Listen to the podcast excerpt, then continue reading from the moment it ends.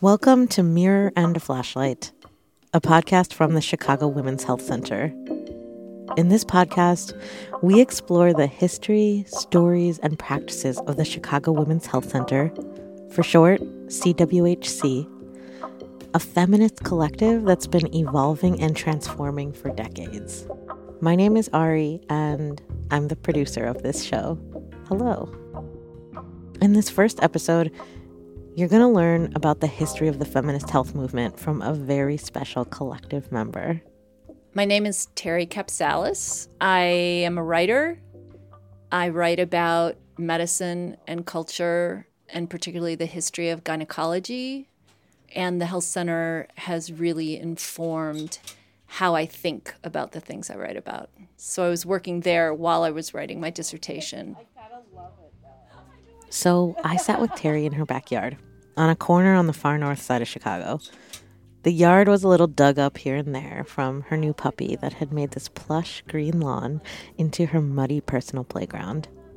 Terry's wearing a boat hat to shade her eyes from the sun, and her gray curls and little pigtails rest right on her shoulders. She offered me some cashews and water before we started to chat, a classic Terry offering. Okay, I'm just talking like this, and this is how I'll talk to you. Okay, there's a little bit of. To tell the story of the health center is to tell the story of the feminist health movement itself. Terry makes so clear that the legacy of racism and capitalism in our country is the exact groundwork of our current healthcare system that makes the work of CWHC as relevant as ever, 45 years later. The truth is, there is no CWHC without the feminists of the 1960s.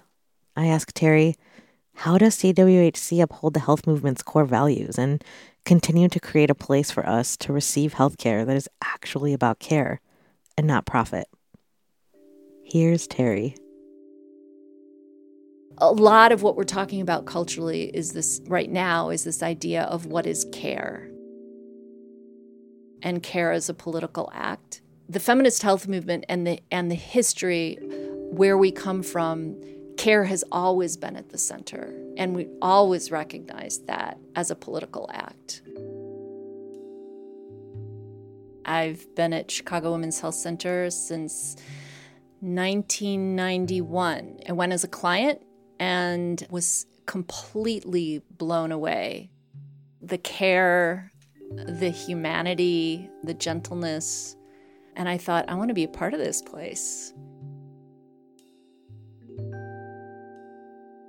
The roots of the model come out of a medicine that was not seeing people, not listening to people, was really inhumane. Okay, so we can go to the birth of gynecology as a specialty, and we can go to um, James Marion Sims, who is often referred to as the father of modern gynecology.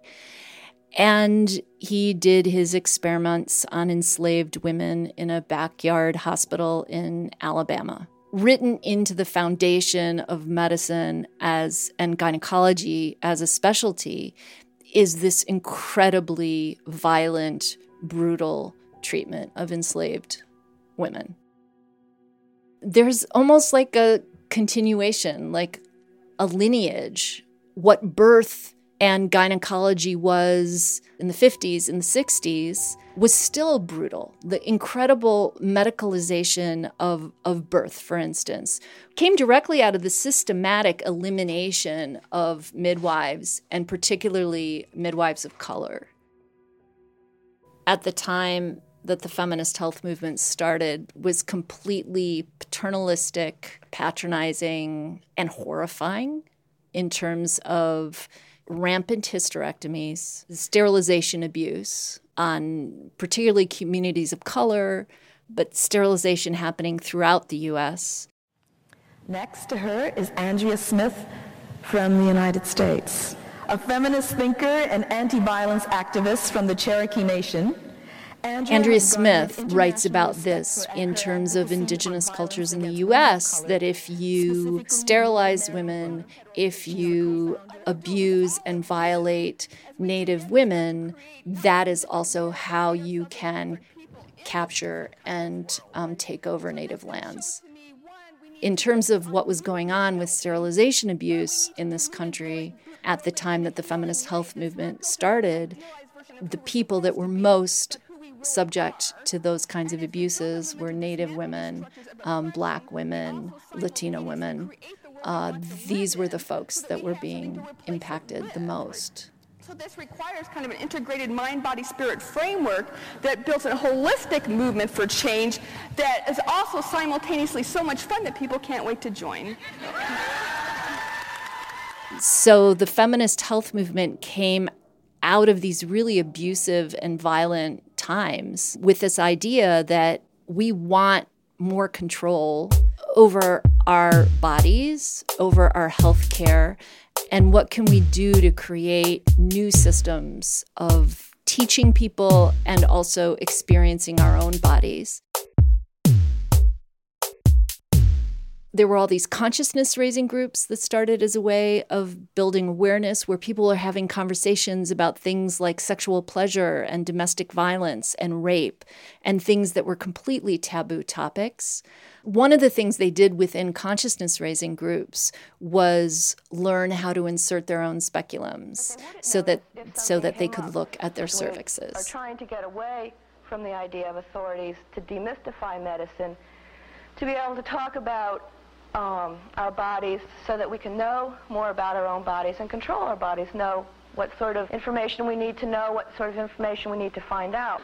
This is the the speculum. You see these images now, of a group of women sitting in a circle, you know, each with a speculum in and a mirror and a flashlight looking at their cervixes. That is something that we still hold really dear at Chicago Women's Health Center when we're seeing people who have cervixes, regardless of who we're seeing, offering a mirror if they want to see their genitals and the genital exam. And if they do have a cervix, offering a speculum and a flashlight so that they can shine the the flashlight into the mirror, reflect into the vaginal cavity, and then their cervix is visible. It can be a really, really magical thing. Partly because a lot of people don't even know it's in there. Um, nobody's ever offered them the opportunity before to see this part of their body that they can really only see with a speculum, a mirror, and a flashlight. At the same time, in the late 60s, early 70s was a time of kind of radical political upheaval. And there were all these other groups, like in Chicago, Black Panthers, Young Lords, Young Patriots, that were also creating their own clinics with the idea that in our hands for us, medicine for us, not for profit. Concept behind the medical center is that we would take the profit out of the medical profession. Our medical center is a direct result of the basic need in the black community for free medical service. It was this organizing and these movements of black, brown, and indigenous activists that laid the groundwork for what came next in the United States feminist health movement. CWHC specifically came out of a fascinating group called Jane, the Underground Abortion Service, that started in Chicago and existed from 1969 to 1973. And the members of Jane helped with about 11,000 abortions before abortion was legal they would put their number on bathroom stalls and, and in clubs and in these different places saying, if you need help, call Jane. It was very much in the same language that we still talk about what we do at CWHC. It was about good communication, treating people with respect and humanity, and you know, very much in the same in the same vein. Folks from Jane were caught. They raised money for a defense fund and then Roe v. Wade passed, the charges were dropped. And with that money, they started a clinic um, called Emma Goldman Women's Clinic, which named after um, the famous anarchist and midwife and birth control advocate Emma Goldman part of the group wanted to work with medical professionals, collaborate with medical professionals in order to broaden services. And they saw that as a class and race issue because people needed access to care. And the other part of the group refused to work with medical professionals because they said that would introduce a kind of hierarchy that they weren't interested in. And it was a power issue. So the group that wanted to collaborate with medical professionals broke off and became Chicago Women's Health Center in 1975. Emma Goldman Women's Clinic ended. What I find really interesting is that that whole argument, which apparently was days and days of arduous, blood curdling, brain bashing arguments within that collective, kind of became a completely moot point because um, I think it was, it, well, it was in the mid 80s that um, Tanya, who was the last member of the Emma Goldman Women's Clinic, who was the key holder, locked the door of their rented space and came over to Chicago Women's Health Center and became the medical director. It's important when talking about the history of the feminist health movement to recognize that there were a large percentage of folks part who were part of that movement that did identify as white. And there has been a lot written about harm done within that movement in the fact that folks didn't necessarily recognize people who might be different from them. So people who were not white and thin and able bodied and straight and all these different categories might not have easily found a home within this movement. That's not to say that there weren't many women of color and women of many different identities who were involved in activist healthcare as well.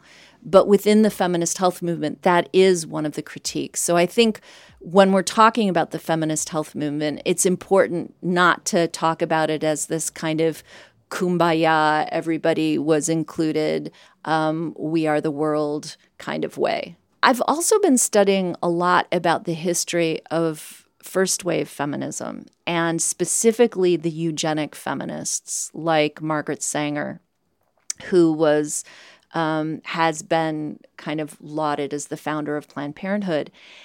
And these eugenic feminists picked up this idea that was found within mainstream eugenics of you know, let's be feminists in order to uplift the white race. So, if white women can get education and they can have occupations and they can have the vote, that actually doesn't just benefit these white women, it benefits the white race. And so I think part of what we need to look at when we're looking at second wave feminism is how adamantly did folks reject that history. And I think part of the problem might be that we don't see enough overt rejection of that history. So when we're talking about certain organizations and the fact that they completely embrace new contraceptive technologies that might be used punitively on poor women and women of color, we need to really look at what's happening there because there needs to be a recognition of that history and how some of these early feminists actually upheld white supremacy in terms of their very platform of what they were advocating for. I do think CWHC is thinking about this history because I think about the kind of care and thought we have put into each new birth control method. I think birth control is actually a great example. We never agreed to do Depo-Provera shots, and we never agreed to insert Norplant. And if you look at the history of these methods in terms of both research and implementation and how they were used within a penal system, there was really good reason for not using certain methods. I do think actually birth control is a great example of the way that Chicago Women's Health Center, in having lots of conversation and careful discussion, has made decisions that haven't fallen in some of those other traps. If you advertise like client centered, respectful, you know, patient centered, respectful care, people are going to buy it. But the question is whether the care really mirrors what people say it is. Nobody is denied services regardless of ability to pay. And the sliding scale is self determined. So we don't ask to look at somebody's tax returns or prove their income. We tell them what the suggested fee is, what it slides up to, what it slides down to, and they determine what they can afford. So I'm thinking about Jane, and from what I understand about Jane and the underground abortion service, nobody was denied abortion um, regardless of their ability to pay. People prided themselves on offering the same quality of care regardless of who was being seen. I feel like that is very much the spirit in which CWHC operates today time is something that we do really well at the health center. We let people have the time they need to ask questions and to be participants. You cannot have that happen within a five to eight minute visit, which is the normal amount of time given, like within many medical contexts. And that isn't something you can make money off of you can't make money off of long visits. So that's something that the health center does and sticks by, which is is different, is really different. We also within the model is this idea of offering ways that a client can be in control of the exam. So, language like, This is your exam. If at any point you want to stop, we can do that. And we can reschedule if we need to. We don't have to push through. This is not where we're at here. That space within an exam feels really special and different. So, over time, Chicago Women's Health Center has expanded services in very slow, intentional, and meaningful ways. And now it makes me so happy and excited that we can offer things like acupuncture and herbs, various kinds of massage, counseling, nutrition, pelvic floor therapy, Reiki, a whole variety of complementary care services that expand what people can do. Like if we have somebody in gynae who has a history of sexual trauma and is having real difficulties with the idea of a speculum exam, we can work in collaboration with the counseling program. That person can go back and forth, and we've seen incredible breakthroughs. Mind, body, and spirit are all addressed within visits. The other thing is, we've always, from the very beginning, encouraged home remedies. A clove of garlic inserted in the vagina is a wonderful treatment for a yeast infection. And in fact, that again relates directly back to the feminist health movement and the great yogurt conspiracy, which was when a group of women, I believe they were LA based, were actually charged for practicing medicine without a license because they inserted yogurt in their vaginas when they had a yeast infection. So it may not feel very radical today to suggest to a client, oh, you can use yogurt, plain yogurt, with good active cultures in an applicator in your vagina as a treatment for yeast infection. But in the early 70s, it was actually a problem. One thing we hear from our clients over and over again is that it's often the first time they feel heard and seen within a medical visit. Providers who deeply listen, respect, and work in tandem. So together, people will arrive at a path forward. There's no assumption about what somebody wants or where they're at when they come to CWHC people, for instance, are offered the opportunity to insert their speculum and use a mirror, but we never assume that that's the better way to do it or that's what everybody wants. There are cultural differences in terms of what people want and what they value. There are language barriers. All these things are taken into account. What I've seen is people often come into visits feeling very nervous or unsettled and that by the time they leave the health center, there's this sense of being self assured and being able to advocate for themselves. That's one of the things we really we really offer as well is like helping people learn how to self advocate within a medical context. Maybe one of the reasons CWHC still exists, we never tried to grow fast we never tried to multiply ourselves and expand too quickly. We never tried to chase funding to start new programs based on what people thought we should do. It's more important than ever that we have these models that make people feel human. People need to feel that care. That's that's that is deeply deeply political. Um, for the exam itself, you could choose to get undressed. Just do half. This is half. not like a clinical setting, but like we are working with you towards the health outcomes that you want. They would kind of explain things as they were going along, and then like I was able to ask questions um, and not feel stupid, which was like a really big thing for me, just because I didn't know what I was supposed to know or what I couldn't know. Um, something else that we do here differently is that if you would like, you could insert your own speculum, and we do use the plastic disposable speculums, and I could show you how to do that. Um, and then uh, you could also view your cervix with a mirror and a flashlight if you would like during the exam. Um, so, how would you like to do your exam? If I feel safe, I'll be more open. I'll be more forthcoming. I'll ask questions. I won't have to be there kind of like as often because I'll actually have the information. Oh, right. So, it looks like you want to do the bottom half first.